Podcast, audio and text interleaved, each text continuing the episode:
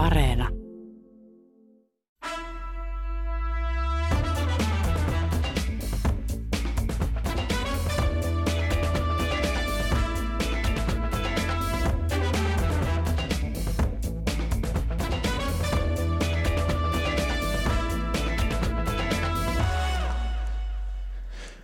Tästä alkaa Kulttuuri Ykkösen perjantai-studio. Jakke Holvas juontaa täällä kulttuuria ja ilmiöitä ruotimassa. Seuraava kolmikko. Kulttuurituottaja Annu Kemppainen, ekonomisti Heikki Pursiaan ja sitten on vierailevana tähtenä Ylen kulttuuritoimittaja tuoreen Politiikka Suomi-nimisen sarjan tekijä J.P. Pulkkinen. Tervetuloa kaikille. Kiitos. Kiitos. Oma aiheeni, aloitusaiheeni on tämä kirjallisuuden Finlandia-palkinto, koko instituutio. Se on tämmöinen vuosittainen rutiini en itse kauheasti syty sille, niin onko joku teistä sielun kumppani tässä kanssani, että ei sytytä tai jos teitä sytyttää, niin miten saatte nyt muut liekkeihin Finlandia-palkinnon tiimoilta? Annu Kemppainen.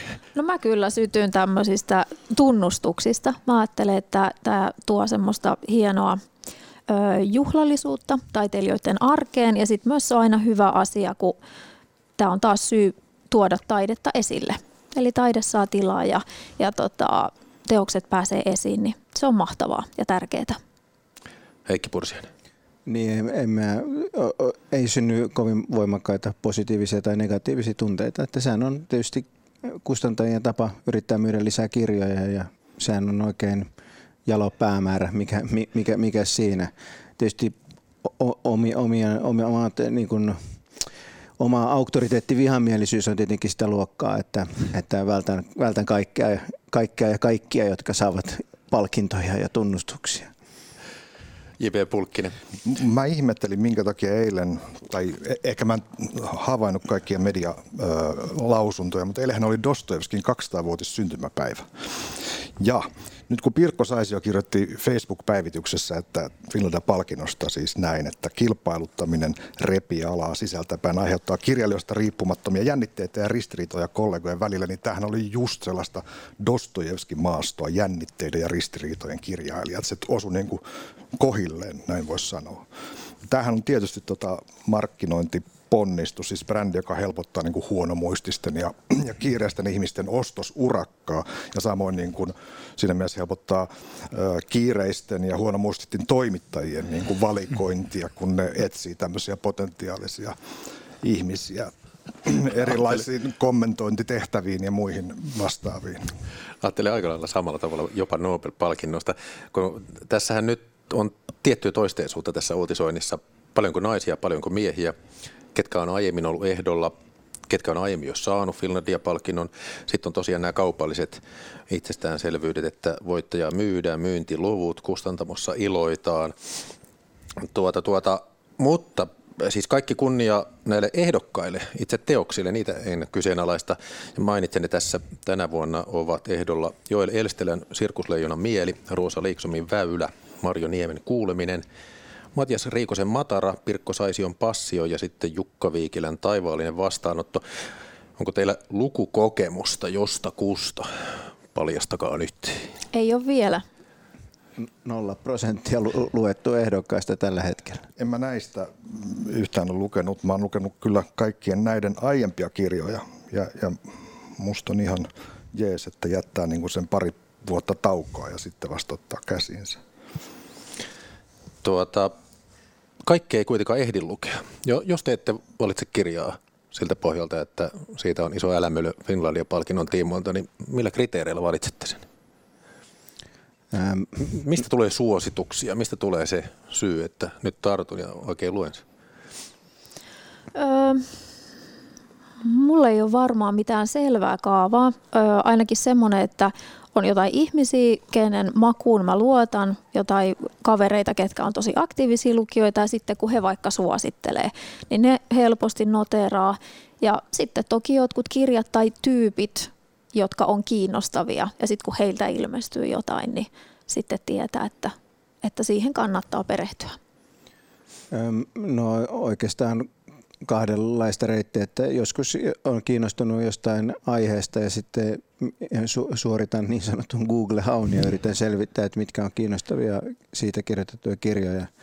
Ja sitten tietysti media on toinen, että, että koska olen tällainen porvarillinen henkilö, niin The Economistin eh, Books and Arts-palsta on esimerkiksi vuosien varrella ollut aika, aika hy- ja ekonomistin vuoden kirjat niin aika vaikutusvaltainen taho mun lukukokemuksissa.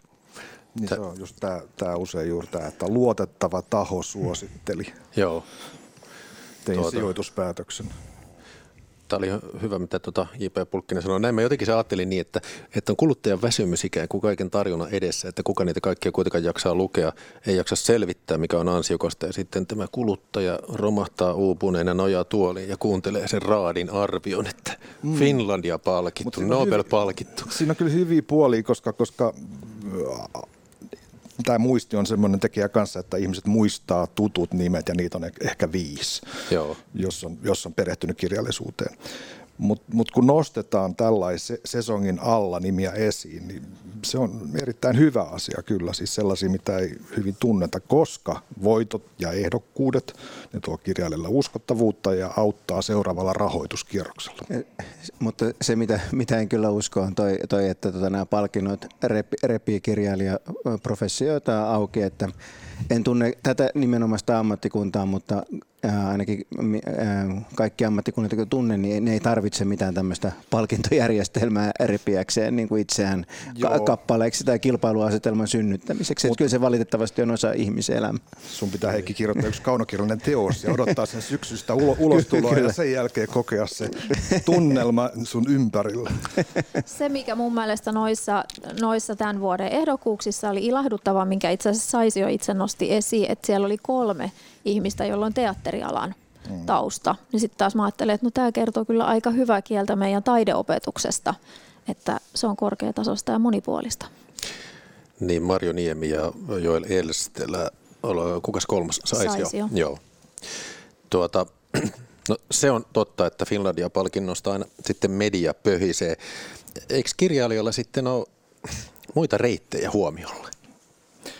Kirjailijat itse valitse niitä reittejä, että nämä tulee ulkoa päin instituutiosta ja siltä siitä niin kuin kaupallisesta ympäristöstä, siitä, joka myy sitä tuotetta. Et sieltä, sieltähän markkinointiponnistus tehdään. Niin voihan niin kuin jokainen tietysti pyrkiä eteenpäin kaiken maailman tota some, somepöhvinnällä itse, itse kehittämällä, mutta, mutta, mutta vaikeampaa se on. Mitä mieltä olet, Anno Kemppäinen? Siis, siis reittejä on monia ehdottomasti, mutta kyllä tämä on yksi hyvin tehokas reitti. Että totta kai, totta kai on myös muita. Mutta mä ajattelen, että tämä on myös semmoinen, koska taiteilijatyö on helposti niin kuin siitä niin iso osa jää näkymättömäksi ja, ja se on tosi yksinäistä, niin siksi mä ajattelen, että tämmöiset on myös tärkeitä, että luodaan, niin, luodaan sitä, niin kuin tehdään sitä työtä näkyväksi ja tota, kiitetään siitä. No tässähän palkinnon arvo on 30 000 euroa. Siksikö tämä palkinto tulee huomioida? Niin, ei tietenkään kannata halveksia 30 000 euroa, se on ihan hyvä raha sinänsä, mutta, mutta kyllä mä uskon, että se, se niin kuin, suuri palkinto on tietysti se kirjamyynti ja se, että joulumarkkinoilla niin ne Finlandia-kirjat on siinä omana röykkiönään ja siitä sitten just tämä Laiska ja jouluostosten uuvuttama kuluttaja voi sitten ne kaapia niin kuin sinne koriinsa. Tai joku sähköinen vastaava varmaan nykyisin myös. Mä en tiedä, antaako sähkökirjoja joululahjaksi. Joo. Yritin lähinnä kalastella, että onko teillä mitään tämmöistä niin kuin institutionaalista palkitsemista vastaan, jotain tunnistamatonta torjuntaa, mutta ilmeisesti ei ole. Että tämä on ihan hyvä rutiini vuosittainen. 30 dona on ihan klassinen summa. Niin kuin Andy McCoy tiesi. Kyllä, tosin silloin markka-aikana. Niin. Joo. Selvä juttu lopullisen valinnan siis näistä Näistä kuudesta ehdokkaasta kaunokirjallisuuden palkinnon saajaksi tekee elokuvaohjaaja Zaida Bäriruut. Kanava on Yle Radio 1. Tämä on suora lähetys Kulttuuri 1 perjantai-studiossa. Annu Kemppainen, Heikki Pursiainen ja J.P. Pulkkinen. Jakke Holvas juontaa.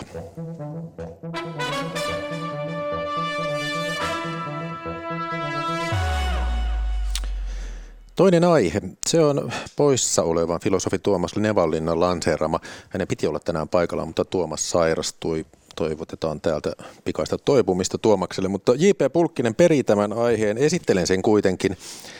Aihe on verotietojen julkistus ja sitten tämän uutisen tässäkin niin toistuvuus. Joka vuosi samat keskustelut, mutta tänä vuonna erityishuomio tulee siitä, että jotkut kieltävät tietojensa julkistamisen tai yrittävät kieltoa. J.P. Pulkkinen, kiinnostaako verotiedot tai mitä argumentteja seuraa tai ihmettelet tällaisessa keskustelussa? Uh, no mun täytyy johdannoksi sanoa, että, että nyt, nyt kun sä jouduit hakemaan sijaisen Tuomakselle, niin sä etsit ensimmäisen miehen käytävältä, joka todellakaan ei ole verotuksen asiantuntija eikä edes mulle mitään näkemystäkään siitä. Mun oma verokäyrä on niin suora, että jos olisi sydänkäyrä, niin mua pidettäisiin kuolleena 30 vuotta samassa hommassa, samassa talossa tuottaa tällaista. Mutta voin kuitenkin yrittää. Ja, ja tota, tietysti verotuksen näkyminen, siis se läpinäkyvyys, mikä avoimessa yhteiskunnassa pitäisi olla, tai mikä kuuluu siihen, niin vero, verojen maksaminen on tietysti yksi asia tässä näin. Ja, ja jos verotiedot jäisi piiloon, niin voi tietysti kuvitella, että minkälainen semmoinen urkinnan ja huhuilun ja, ja, ja tota arvailun kulttuuri siitä syntyisi. Ja olisiko se kenties paljon pahempi kuin se, mitä joskus paheksutaan tätä juoroilua ja kateushenkistä tota julkisuutta. Tämän voisin heittää tähän. Heikki Pursiainen, miltä kuulostaa? Niin siis mun täytyy itse sanoa myöskin tähän, että hirveän suurta intohimoa. Niin kuin en pysty itsestäni löytämään tätä verotietojen julkisuuden puolesta, mutta ehkä pikkusen ärsyttää kuitenkin niin kuin journalisti kollegojen, mähän on itsekin jonkinlainen journalisti niin kuin, niin kuin, äm, nykyisin, niin tämä täysin ikään kuin kritiikitön hurskastelu siitä, miten hieno asia tämä verotietojen julkisuus on. Että avoimen yhteiskunnan avoimuushan on periaatteessa, niin se tarkoittaa julkisen vallan avoimuutta kansalaisia kohtaan. että me, meidän on, meillä on oikeus tietää, miten meitä hallitaan, mutta ei meillä ole mitään avoimuuden periaatetta, mikä äh, vaatisi niin meitä olemaan avoimia toisiamme kohtaan tai julkisvaltaa kohtaan. Päinvastoin meillä on oikeus yksityisyyteen. Eli, eli Avo, avoimuus ei suinkaan tarkoita sitä, että kansalaisten asiat on avoimia. Päinvastoin vapaassa yhteiskunnassa ne on salaisia. Ja toimittajien pitääkin olla vaikea saada tietää mun yksityiselämästä, olipa ne sitten mun tuloja tai omaisuutta tai erottisen taiteen kokoelmaa tai mitä, mitä hyvänsä. Ja samoin viranomaisten pitää olla vaikea saada yksityisasioita tietoa. Ja jotenkin niin kuin tämä yksityisyyden suoja, niin se ei meidän, meidän niin kuin suomalaisessa keskustelussa, niin sitä, siitä ei niin kuin, kukaan, kukaan tavallaan oikein puhu siis ikään kuin periaatteen tasolla, vaikka se on yhtä tärkeä asia kuin tämä hallinnon avoimuus. Ihan mielenkiintoinen ajatus. Eli tavallaan julkinen sektori, julkinen puoli avoimiksi, mutta ei, ei sitten tätä markkinapuolta. Ei, ei tarko, en tarkoita markkinapuolta, vaan niin kuin meidän jokaisen niin kuin yksityisasioita. Että se, mitä, mistä, mitä me, kellä me ollaan oltu töissä, paljon me on tienattu ihan, ja kenen kanssa me ollaan oltu missäkin suhteessa. Että kaikki, kaikki nämä kuuluu yksityisyyden piiriin. Mm. Anu Kemppainen. Joo, niin mäkin ajattelen, että kyllä mä niin kuin, musta tuntuu, että monessa hyvinkin pienessä organisaatiossa niin ei siellä toisten palkkatiedot ole välttämättä mitenkään tiedossa. Että kyllä se mustakin tuntuu sille jollain tasolla aika väärältä, että sit jos sä tienaat tosi paljon, niin sit yhtäkkiä kaikilla onkin oikeus tietää, että minkä verran sä tienaat. Öö, mä huomaan, että mussa herätti tänä vuonna enemmän kiinnostusta se, kun selvisi, että on olemassa uutisointi siitä, että ketkä halus kieltää sen. Joo. Niin sitten se olikin jotenkin, jotenkin yhtäkkiä tosi mm. kiinnostavaa, että ahaa, kuka haluaa kieltää ja miksi. Niinpä. Niin sitten se oli se uutinen, minkä mä luin. Mm. Siellä oli kymmenen fatseria, myös ne, joilla ei ollut mitään tuloja. Niin. mä, tuohon, tuohon vaan niin kuin, Samoin jännä puoli. Joo. Mä haluaisin niin kuin sen, sen nostaa esiin. Siis tämähän on nyt laissa tietysti säädetty, että tuota verotiedot on haettavissa, että ne löytyy sieltä. Ja sitten on tämä medialuovutus, joka on oma, oma lukunsa, joka, jonka verohallinto luovuttaa sitten, kun tulot yhteensä ylittää 100 tonnia. Ja, ja nyt kun tota Mia Laiho, kokoomuksen kansanedustaja vuosi sitten esitti kirjallisen kysymyksen eduskunnassa tästä asiasta ja niin selit, senkin takia, että voi olla rikos, rikos seuraamuksia tästä, että julkistetaan näitä asioita. Niin Matti Vanhanen se oli, joka vastasi tähän, tähän kysymykseen. Ja se pointti oli siinä, että raja on asettu sillä lailla, että tiedoilla voi arvioida olevan yhteiskunnallista merkitystä journalistisessa kontekstissa. Tämähän on se peruste, Kyllä. että yhteiskunnallinen merkitys tällä tulon muodostuksella ja, ja sillä vero, mitä siitä veroja peritään. Niin mä, mä sanoisin, että totta kai niin kuin vallanpitäjien, niin kuin esimerkiksi poliitikkojen, niin, niin tulot on, niin kuin, että tulonlähteet on niin kuin erittäin tärkeä niin kuin ihmisille tietää, mutta, ja, mutta siis se, että, että joku, joka paljon sitä 100 tonnia, niin tarkoittaa, onko se nyt on 8 tonnia kuussa, vähän yli 8 tonnia kuussa, niin on aika naurettava ajatella, että jokainen, joka tienaa 8400 kuukaudessa, niin olisi joku merkittävä vallankäyttäjä. Tavallaan media tässä niin kuin, vapauttaa itsensä siitä niin kuin harkinna, tavallaan journalistisesta harkinnasta, joka, joka niin kuin tässä niin kuin tavallaan pitäisi, pitäisi olla taustalla. Ja, ja jos ajatellaan tätä niin kuin verotuksen ja tulonmuodostuksen kokonaisuutta, niin siitähän tietoja ei näiden verokoneiden perusteella saa, vaan meillä on niin kuin erittäin merkittävää suomalaista niin kuin rekisteriaineistoihin perustuvaa verotutkimusta, jossa, jossa niin kuin hyvin huolellisesti tutkijat on käynyt tilastollisin menetelmin läpi ja nyt me tiedetään tosi paljon suomalaisten tulonmuodostuksesta ja verotuksesta ja eriarvoisuudesta ja sellaisesta. Ja tämä on niin kuin oikeasti yhteiskunnallisesti relevanttia tietoa, mutta sehän ei millään tavalla sen tuottaminen taas edellytä tätä yksityisyyden loukkaamista. Mutta mä on, totta kai meidän täytyy tietää että pääministerin tulolähteet. Se on, se on, se on, se on niin kuin, meillä on oikeus tietää ne, mutta onko meillä oikeus tietää 8500 kuussa tienaavan keravalaisen ää, niin kuin autotalliyrittäjän tulot, onko sillä joku yhteiskunnallinen merkitys, niin en, en ole varma. No entä sitten käänteisesti, että mitä tälle keravalaiselle kävisi, että mitä hänellä tuhoutuisi, jos hänen verotietonsa nyt sitten mainittaisi? Niin, mutta tämähän on se on tietysti hyvä kysymys, mutta, mutta niin kuin kohta päästään siihen, että, että kenelläkään, jolla, jolla ei ole, jolla, kaikilla, joilla on puhtaita jauhoja pussissaan, niin ei ole mitään hävittävää, jos kaikki heidän tietonsa tiedetään. Että yksityisyyden suojahan ei sinänsä, se on niin kuin oletustaso ja siitä poikkeaminen on se, mikä pitää perustella, ei, ei, ei, se, ei, ei, ei päinvastoin. No miten sitten tämä ajatus, että, että läpinäkyvyyden heikkeneminen johtaa epäilyyn ja sitten asteittain niin kuin kaunaan ja laajempaan yhteiskunnalliseen epäsopuun? Voiko niin käydä? Varmaankin silloin, varsinkin jos tällä on yhteiskunnallista merkitystä tällä, tällä tota, tuloilla ja verotuksella ja niin poispäin. Tukeudun tässä vain Matti Vanhaseen. Minähän olin tässä se verotusasiantuntija, niin, niin kuin mainitsin jo johdannossa. Mutta ja sanoisin kyllä, että niin kuin Benjamin Franklin sanoi, että tässä maailmassa ei mitään voi sanoa varmaksi vatsi veroja ja kuolemaa, että, että sikäli niitä kumpaakaan ei täysin kannata peitellä, koska ne tulee muuten shokkina.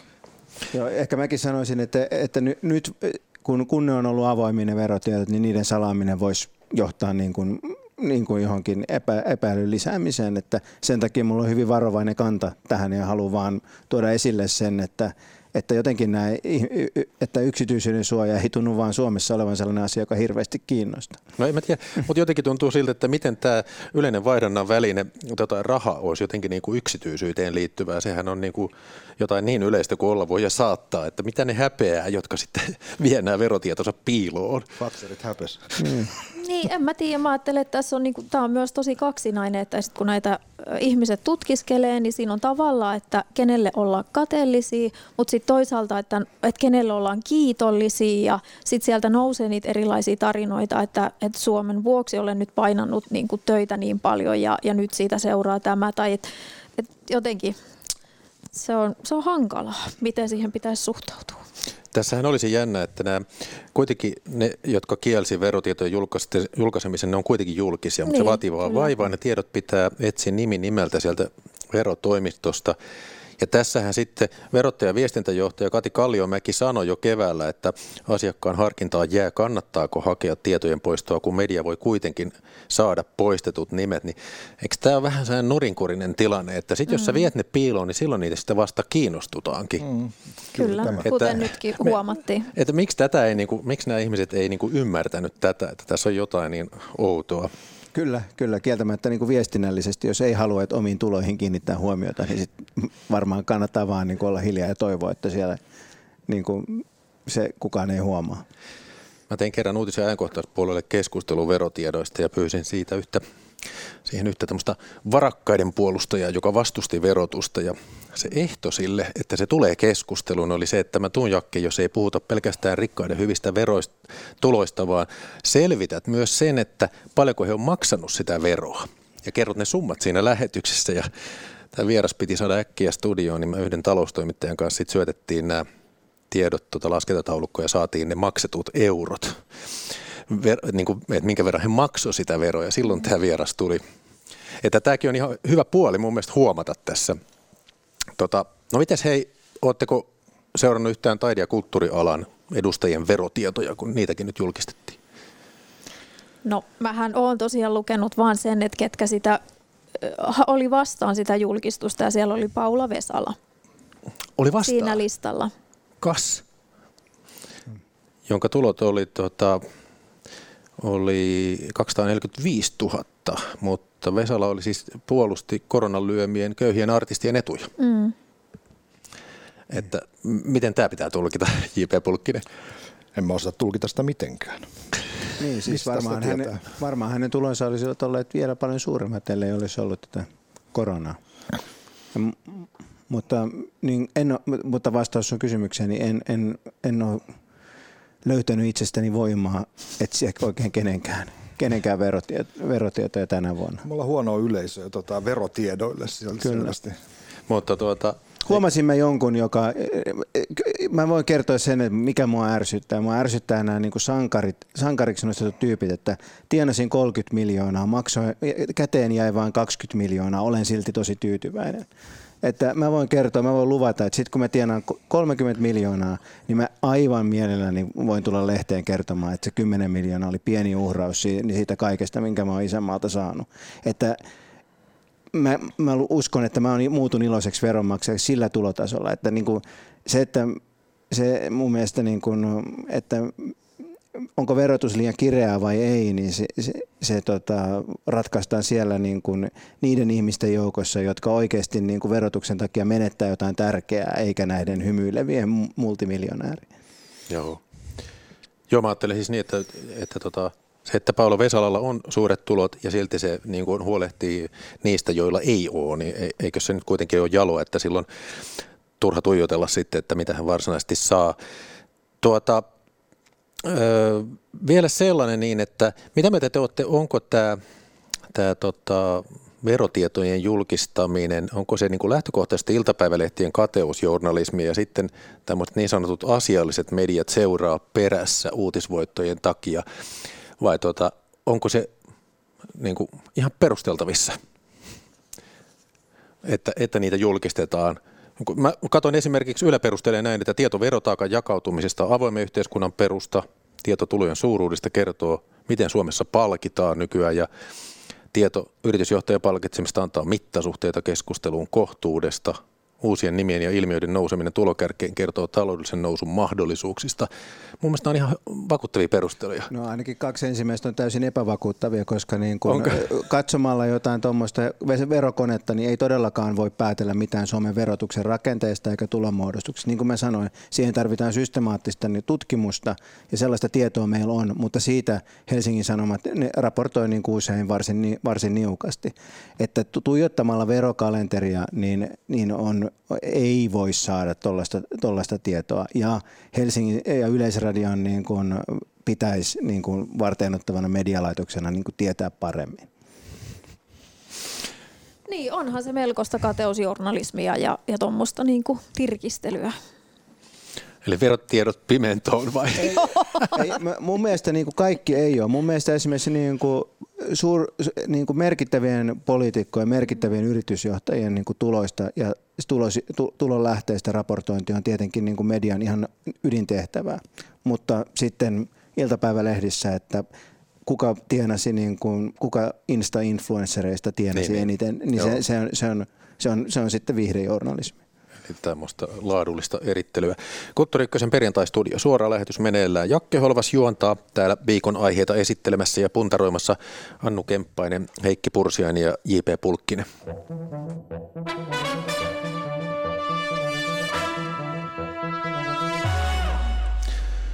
Annu Kemppainen, mikä aihe, millaisin miettein? Mun aihe on Sijat-näyttely, Terike Haapojan ja Laura Gustafssonin näyttely, joka avautui jo syyskuun lopussa tuolla Seinäjoen taidehallissa, mutta nyt viime päivinä tämä näyttely on ollut isosti esillä mediassa, ei pelkästään siksi, että se on ansioitunut taiteellisesti, vaan pääasiassa siksi, että Kurikan kaupungin johto on tehnyt aika poikkeuksellisen päätöksen Suomessa. Eli koululaisryhmien vierailut on päätetty keskeyttää täällä näy- tässä näyttelyssä. Seinäjän taidehalli on osa Taidetestaajat-hanketta, jossa kasiluokkalaiset vierailee Suomen kulttuurirahaston apurahalla eri taidekohteissa. Ja täälläkin, tässä näyttelyssä oli tarkoitus käydä yli 1400 nuorta. No, tämä näyttely käsittelee nimensä mukaisesti eläinteollisuutta, erityisesti sikatiloja, ja keskeinen kysymys on se, miten sika näkee ihmisen. Tämä näyttely ei mässäile millään väkivaltaisella kuvastolla, eli sinänsä luulisi, että aika monet näistä nuorista, jotka siellä käy, niin on varmasti nähnyt kyllä kaikenlaista ja aika paljon pahempaa, koska siellä on varmasti näitä sikatilallisten lapsia. No Kurika kaupunginjohtaja, joka on nyt sitten ollut tässä hyvin keskeinen henkilö tässä sensurointipäätöksessä, niin hän on perustellut tätä sillä, että osa nuorista on kokenut näyttelyn ikävänä. Ja tota, mm, mä ajattelen, että tässä on kolme pointtia, miksi tämä on hyvin ikävä päätös. Totta kai haluan kuulla myös teiltä, että mitä mieltä te olette tästä näin. Eli tosiaan Seinäjoki ja Kurikka on vahvaa maatalous- ja lihantuotantoaluetta. Ja tota, tässä väkisinkin tulee sellainen olo, että tässä on nyt kyse lihantuottajien loppauksesta, miksi näin on päätetty tehdä. Ja tota, mä ajattelen, että tässä tehdään näille nuorille nyt valtava karhun palvelus, koska jos on, jos on nyt se ajatus, että tässä on paljon nuoria, jotka mahdollisesti olisi päässyt katsoa tätä näyttelyä, joiden vanhemmat voi vaikkapa olla jotakin sikatilallisia tai maataloustuottajia, niin ajattelen, että jo nyt ja varsinkin tulevaisuudessa niin myös tämä on semmoinen elinkeino, mitä joutuu varmasti perustelemaan sekä itselleen, mutta myös ympäristölleen. Ja mun kokemus ainakin on se, että taide on nimenomaan se alue, missä voi käsitellä tosi vaikeitakin asioita niin tota, ajattelen sille, että nyt ö, aikuiset on lähtenyt näitä nuoria ikään kuin suojelemaan, mutta itse asiassa he tekevät täysin päinvastoin. Ja sitten, sitten mua myös häiritsi ehkä tässä näin kaupunginjohtajan perusteissa, kun hän sanoi, että tämä kurikka on ajan hermolla ja että siellä tota, Tämä näyttely tuo liian yksipuolisen näkemyksen tähän isoon aiheeseen, eikä se, siinä ei näy ajan hengessä eläminen, kuten kurikassa. Niin tota, tämä oli minusta hyvin erikoinen lausanto ja mä ajattelen, että tässä nyt jotenkin eläinten oikeudet sekoittuu ilmastonmuutosahdistukseen. Eli ilmastonmuutos on sellainen asia, että mitä totta kai siinä pitää niin kuin myös, tai että kun puhutaan vaikka lihansyönnin vähentämisestä tai jopa lopettamisesta, niin silloin siinä on myös ilmastoasiat aina läsnä. Mutta mun nähdäkseni tässä puhutaan kuitenkin ihan pelkästään nyt niin kuin eläinten oikeuksista. Niin sitten se, että, että tota, miksi me ei voida enää puhua eläinten oikeuksista, miksi, miksi pelkästään sitä lihansyönnin vähentämistä pitää perustella sillä, että ilmaston eteen pitää tehdä tekoja. Ja sitten kolmas asia oikeastaan se, että mikä tässä on hyvää, on se, että kun me täällä vähän aikaa sitten puhuttiin siitä, kun Taleban nousi Afganistanissa valtaan, että miten siellä selvästi taiteella on isompi rooli. Taide nähdään vaarallisena. Että Suomessa helposti niin ajatellaan, että taiteilijat saa puuhastella ihan mitä ne haluaa. Niin tämähän nyt osoittaa, että itse asiassa, että siellähän nähdään taide tosi vaarallisena. Eli sillä voidaan ehkä kyseenalaistaa jopa sitä niin kuin koko elinkeinoa ja sitä, että millaista tulevaisuutta nuoret siellä haluaa rakentaa. Ja tämä on tietysti hieno asia. Mutta mitä sanotte, toimittiko tässä oikein ja olisiko se, että näyttelyssä olisi saanut nuoret käydä, niin olisiko se ollut epäkunnioittavaa näille pitäjän sikatilallisille? Jos J.P. Pulkkinen aloittaa. Niin siis mun, mulle tämä asia on aivan käsittämätön, siis absurdi jollain tavalla. Mä, toisaalta mä ymmärrän, ymmärrän sen siltä kautta, tämän taide on vaarallista argumentin kautta, että että kun lihansyönti on normi, eli se on normaalia, niin sehän on ikään kuin näkymätöntä. Silloin, silloin mikään, mikä siihen prosessiin kuuluu, ei ole ongelmallinen asia, vaan se sujuu rasvatusti. Ja sitten kun nämä normiin liittyvät asiat tuodaan näkyviksi, niin kuin tämmöisessä taideteoksessa, näyttelyssä tuodaan, niin siitä tulee hirveän epämukava olo. Ja mä voin ajatella, kuvitella, että siellä Kurikan kaupunginjohdon ja ehkä lihantuottajienkin taholla tulee aika epämukava olo.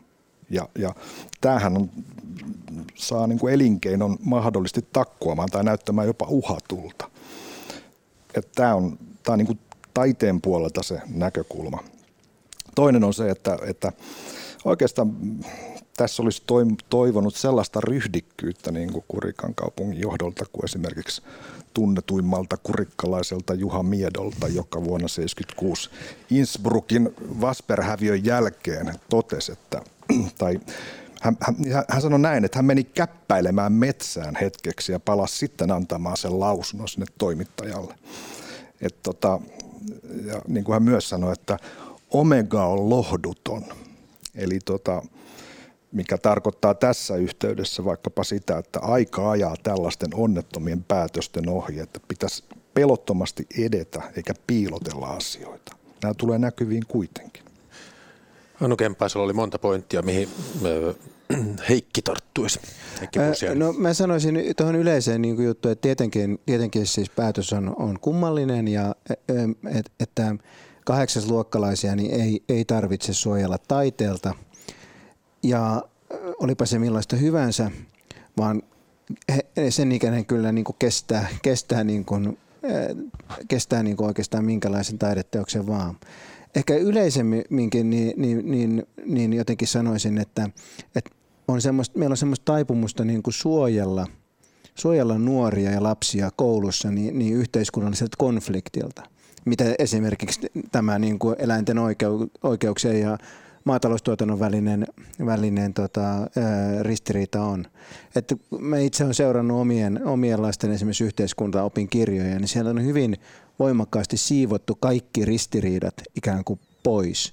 Ja se on mun mielestä ihan, ihan väärin, että, että yhteiskunta on täynnä ristiriitoja ja, ja taide on tietysti niin kuin yksi merkittävä kanava, jonka kautta näitä, näitä ristiriitoja tuodaan esiin. Ja, ja, ja kahdeksasluokkalainen kyllä pystyy käsittelemään ristiriitoja ja mitä nuorempana niin kuin oppii sen, että tämmöiset eri näkökulmat ja, ja niin kuin vahvatkin niin kuin konfliktit kuuluu yhteiskuntaelämään, niin sitä, sitä paremmat valmiudet näillä ihmisillä on pärjätä niin kuin avoimessa yhteiskunnassa. Että, että on, on niin kuin jotenkin yksittäisenä päätöksenä niin kuin synkkä ja, ja jotenkin mun mielestä niin kuin, ää, mitä mä sanoisin, niin, niin, niin kuvastaa semmoista niin kuin yleistä, yleistä niin kuin ikävää juttua, että me, me, me pyritään niin kuin suojaamaan meidän, meidän lapsia niiden, jotenkin niiden lasten omaksi vahingoksi. E-, erikoista, että eläinten tehdasmaista tappamista ei muka vielä tiedetä. Mm. Onko tässä nyt se ongelma se, että ihmisiltä tai nuorilta peitetään totuus? Onko se niin kuin pääongelma tässä? No siis mehän, mehän eletään tota tietyssä määrin sellaisessa No tähän liittyy koko globaaliin tavara- ja ruokatuotantoon, että me tiedetään hyvin, että tuolla tehdään niin kuin hirvittävässä oloissa kamaa tai tuolla tuotetaan tota, liha. Kentucky Fried Chicken juttuhan oli niin kuin yksi mm. oireellinen ilmiö tästä samasta asiasta. Ja, tota, ja silti sen, sen niin kuin esiin nostaminen on, on häiritsevää. Hmm. Ja sen vaan kertoo siitä, että, että itse asiassa mikä meillä on tulevana aiheena, tulee tässä varmaankin tuota, tähän sama, samaan tota sfääriin, eli tuota, miten, miten tekopyhä tavallaan tämä kulttuuri on. Mm. Niin, mä ajattelen, että siinä on nimenomaan, että tiedetään, että tämä ei kestä semmoista niin kuin todellista mm. eettistä tarkastelua, että miten eläimiä käytetään. Niin sitten se, että mm, et jotenkin, että kun kytketään se vaikka ilmastopuheeseen ja sitten sanotaan, että niin, niin mutta ei me olla pahimpia saastuttajia, niin sillähän aina niin kuin paetaan sitä. Mutta että mä ajattelen, että se on tosi väärä tapa ja että se on epäreilu myös näitä nuoria kohtaan viedä heiltä se mahdollisuus. Ja sitten, että siinä puhuttiin, että ei, ei, että, että kyllä voi, että kannustamme kyllä, että menevät vanhempiensa kanssa katsoa, niin sehän nyt oli ihan puppua. Että koulun taidekasvatus perustuu siihen, että sulla on se joku niin kuin pedagogi ja sä meet yhdessä niiden vertaisten kanssa katsomaan sitä taidetta ja sitten sulle annetaan välineitä käsitellä sitä yhdessä ammattilaisen kanssa. En tiedä, suojataanko ihmisiä totuudelta, että, että itse, itse en ryhdy julistamaan sitä, että mikä nyt on totuus tässäkään asiassa. Että meillä on niin hyvin erilaisia näkökulmia siitä, mikä on totta ja oikein. Ja mun mielestä niin kuin se, miltä lapsia tässä niin kuin yritetään suojella, on just näiltä eri näkökulmilta. Tältä niin kuin, siltä, että ihmiset on syvällisesti eri mieltä siitä, mikä on totta ja oikein. Ja lapsia ei tietenkään pitäisi suojella siltä, koska se on ihmiselämän niin kuin perus, perusrakenteeseen kuuluu se, että ollaan tosi vahvasti eri mieltä ihan niistä ihmiselämän tärkeimmistä asioista. Mutta mainitsit tässä Heikki Pursiainen, että olet huomannut siellä omien lasten yhteiskuntaopin kirjoissa, että sieltäkin puuttuu jotain. En tiedä, onko ne nyt sitten totuuksia, mutta kuitenkin, että vähän säädellään ja pehmeästi viedään asioita, niin, niin esimerkiksi... niitä on useampia. Mulla tuli mieleen ihan tämmöinen käytännön juttu, totuus, jota ei haluta ajatella, että mihin, mihin menee vessanpöntöistä kaikki päästöt. Että eipä sitä paljon, niin kuin, se vaan tapahtuu, mutta sulla oli varmaan jotain yhteiskunnallisempia merkittävimpiä niin, siis juttuja. Mä, mä ajattelin niin kuin esimerkiksi sitä, että kun käytiin meidän niin kuin, olisiko tämä ollut niin kuin, mulla menee nyt sekaisin, niin kuitenkin niin kuin peruskouluikäisten, joko yläasteen tai alasteen, niin siis meidän poliittisesta järjestelmästä kun puhuttiin, niin puolueet, puolueet oli hävitetty kokonaan. Oli, oli tavallaan niin kuin hävitetty kokonaan se demokratian peruselementti, että meillä, meillä tämä demokratian järjestelmä, jossa just niin kuin e, täysin eri mieltä asioista olevat niin kuin ihmiset tulee yhteen ja siitä jollain tavalla niin kuin sovittelemalla saadaan sitten joku päätös aikaiseksi. Et, et tavallaan että konflikti oli hävitetty tä, täysin ja, ja siitä tulee todella semmoinen vähän niin kuin kummallinen niin kuin viba, viba, koska se konflikti on kuitenkin meidän poliittisen järjestelmän olennainen osa. Se on se, mitä varten se jossain mielessä on olemassa konfliktien ratkaisua hmm. varten. Hmm. Tässä muuten toinen näistä taidennäyttelyjärjestäjistä, tämä Gustafsson sanoi, että Helsingissä ihmisten on helpompi nyökytellä ja kokea, että asia ei kosketa heitä henkilökohtaisesti, vaikka heillä on ruoansalatusjärjestelmät täynnä eläinten kappaleita. Ja vastaavasti sitten että Kurikan kaupunginjohtaja Pusa sanoi Ylen haastattelussa, että elämme tiiviisti maataloustuottajien kanssa. Meillä on 700 tuotantotilaa, kunnioitamme sitä työtä, mitä he tekevät. Ja sitten tämä Pusa perään kuuluttaa laajempaa keskustelua tiedon pohjalta maataloustuotannosta, että siinä annetaan liian yksipuolinen kuva. Osaatteko te suvaitsevasti ajatella, että mitä se laajempi keskustelu voisi olla? Mikä tieto puuttuu? No mä ajattelen, että tässä on nimenomaan niin kuin vahvasti se, hän puhui siinä samassa haastattelussa siitä, että, että kun elämme globaalissa maailmassa, että ketkä ovat niitä todellisia saastuttajia. Että sehän oli, niin kuin mä koen, että se oli ikään kuin se laajempi kuva, mutta eihän ikinä niin kuin, kun on niin kuin tosi kompleksisia asioita kyseessä, vaikka että mikä, millainen ruokavalio olisi oikeasti niin kuin kaikin tavoin perusteltu, niin sehän on niin valtava ja niin kompleksinen kysymys, että sillä se tavalla ihmiset voi niitä lähteä käsittelemään, että sulla on joku pieni kokonaisuus ja sä saat siitä jonkun kuvan ja sitten sä pystyt siirtyä seuraavaan, että sehän oli musta niin kuin täysin kestämätön peruste. Yle Radio 1 suora lähetys. Kulttuuri Ykkösen perjantai-studiossa Annu Kemppainen, Heikki Pursiaan ja J.P. Pulkkinen. Jakke Holvas juontaa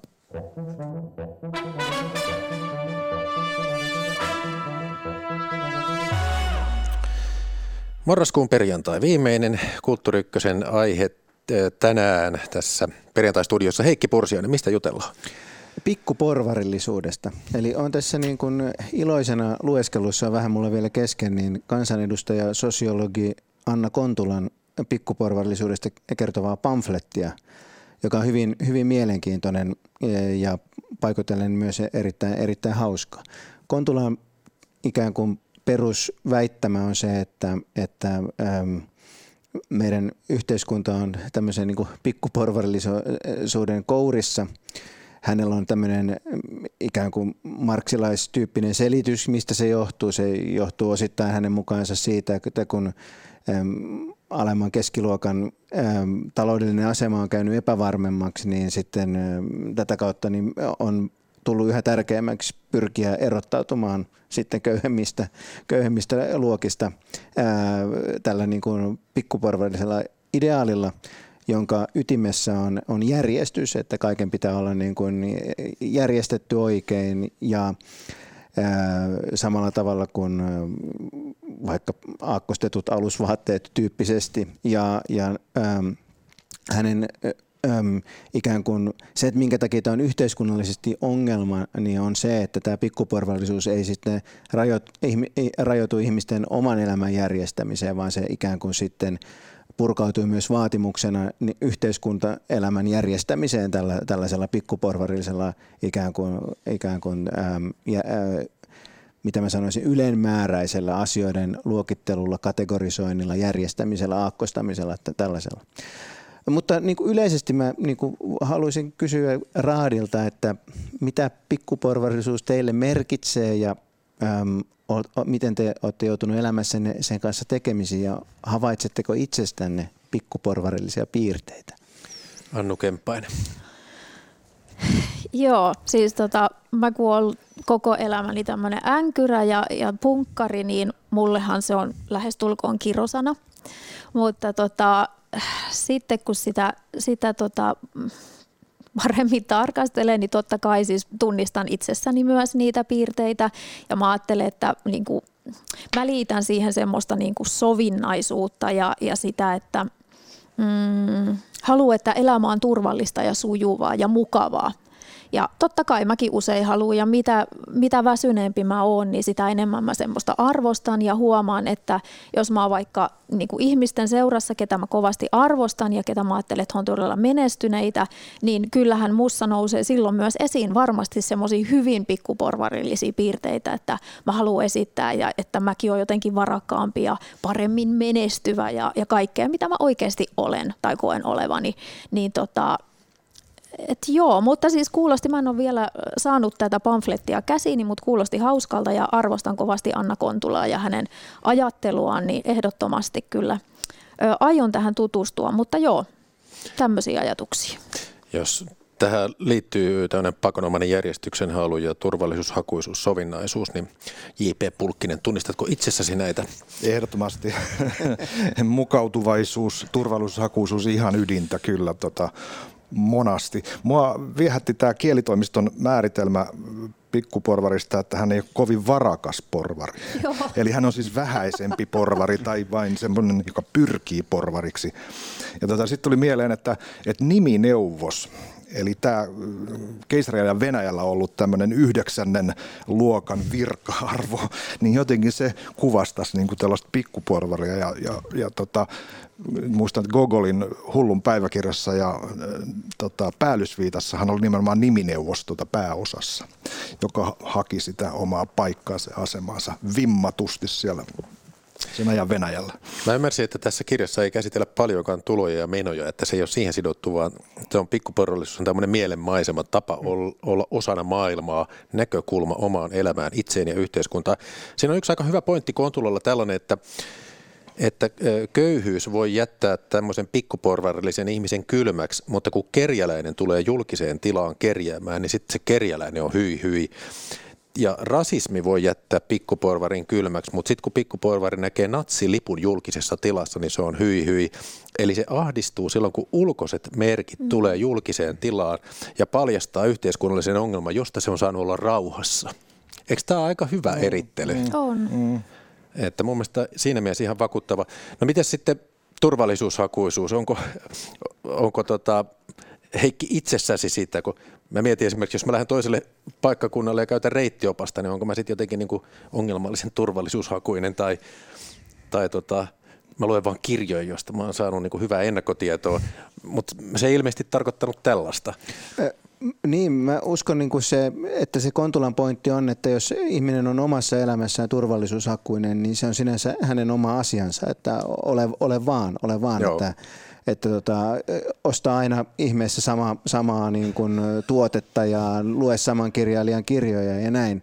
Mutta ju, juuri silloin, kun se tavallaan purkautuu se se turvallisuushakuisuus niin kuin yhteisvaatimuksena siihen, että yhteiskunnassa kaiken pitäisi olla turva, turvallista hänelle ja mm. juuri näin, että, että asioiden pitäisi olla oikeissa lokeroissa yhteiskunnassa, että, että kerjäläinen älä tule tänne näin. Tai, tai toinen Kontulan esimerkki on se, että, että kun kävi ilmi, että julkisissa vessoissa niin tuota, pestään pyykkiä ja hampaita, niin se oli niin kuin kauhistuksen aihe ja vaikka kaikki tietää, että julkisissa vessoissa tapahtuu kaikenlaista niin kuin muutakin aika paljon niin kuin jännittävämpää, kuten niin kuin spontaaneja yhdyntöjä ja huumekauppaa ja tällaista. Mutta koska jotenkin se kuuluu siihen kontekstiin, toisin kuin hammaspesu tai pyykinpesu, niin se on, se on, se on väärin.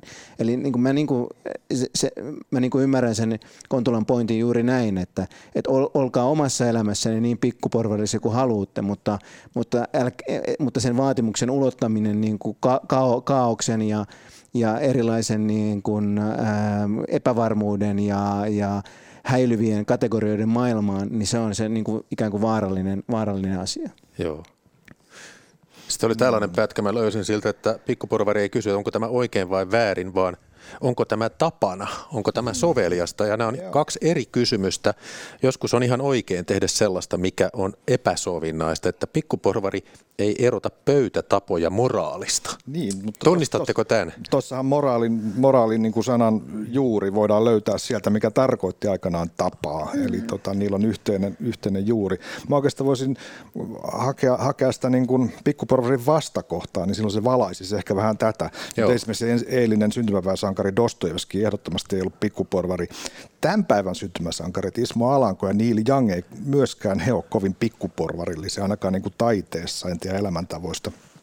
Mutta, mutta jos ajatellaan vaikka Neil Youngin It's better to burn out than it is to, than it is to, is to rust, eli ennemmin palaa loppuun kuin ruostuu, tai sitten tämä vanha tuttu rappiolla värssy, että sinä istut ö, TV-tuolissasi, kuuntelet paskaista ääntäni, ja olet liian laiska nousemaan, että kanavan toiselle vääntäisit. Harvinainen sää, mä muistan sen ulkoa. Mutta mut siinähän kuvataan niinku tällaista mukautuvaa tyyppiä, joka on niin laiska, että se jaksaisi vaihtaa kanavaa. Mm. Mut ette, Mut, niin, niin siis, eikö mä jotenkin mietin tosi paljon, kun kans luin toi, että, että, niinku, että nimenomaan, että, että miettii just sitä, että mikä on tapana ja mikä on totuttua mieluummin kuin mikä on vaikka moraalisesti oikein.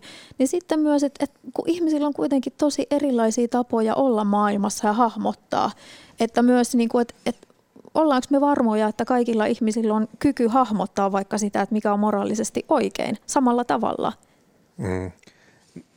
Kyllä, ja siis tietysti se, että, että, niin kuin, että vaatimus siitä, että me oltaisiin koko ajan jotenkin niin kuin täysillä miettimässä jokaisen asian jotain niin kuin moraalista oikeutusta, eikä noudatettaisi ikään kuin vaan jotain sääntöjä ja tapoja, niin se on, se on, se on todella vahva vaatimus, johon ehkä Kontula pystyy, mutta minä, minä, minä, minä, minä itse en, en, en pysty.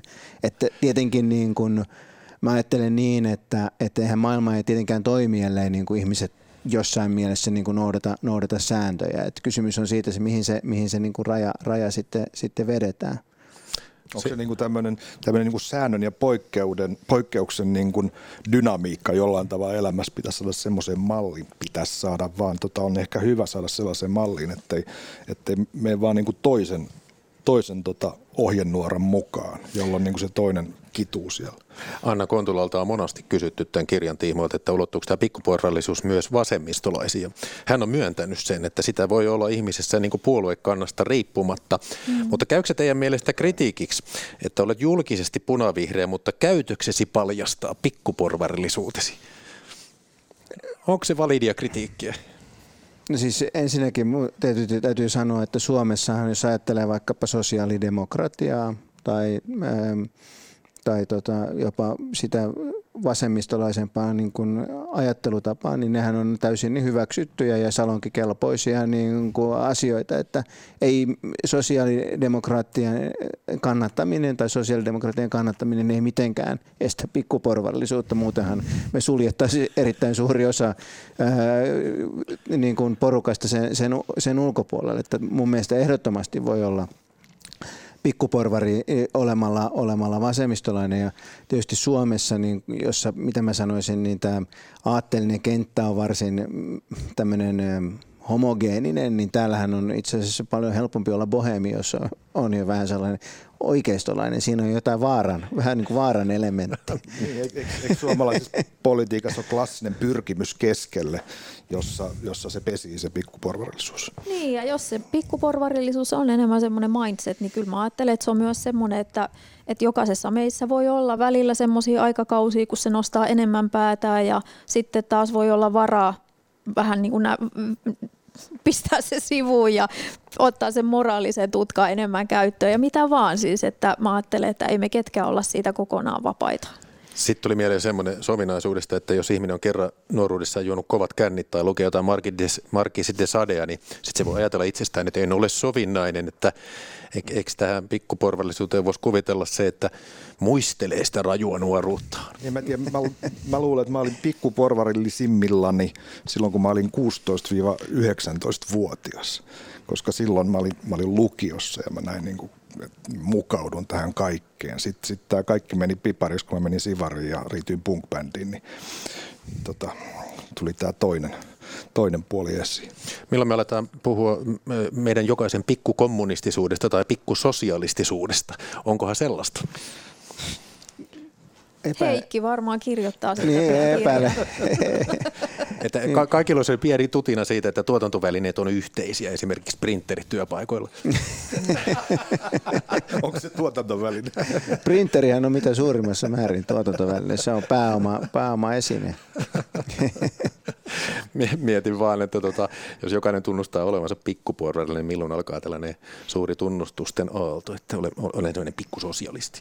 Niin siis tietysti niin kuin Anna Kontula, niin, niin kirja, kirjahan, Anna Kontulahan on selvästi tämmöinen niin marksilaisen teorian niin kuin tuntija ja, ja siinä, siinä pikkuporvarillisuushan on silloin tietty tekninen sisältö niin kuin marksilaisessa teoriassa ja koko oikeastaan tämä niin kuin Anna Kontulan niin kuin kirja, kirjassahan niin kuin on selvä tämmöinen niin kuin teoreettinen ala, alarakenne, joka, joka niin kuin on, on marksilainen ja ehkä itse niin kuin, koska en ole niin suuri niin kuin marksilaisen yhteiskuntateorian ystävä, niin ehkä niin kuin näin sen kirjan ansiot enemmän näissä, näissä oivaltavissa kulttuuri- ja yhteiskuntakritiikeissä kuin sitten varsinaisessa tässä teoreettisessa kehikossa.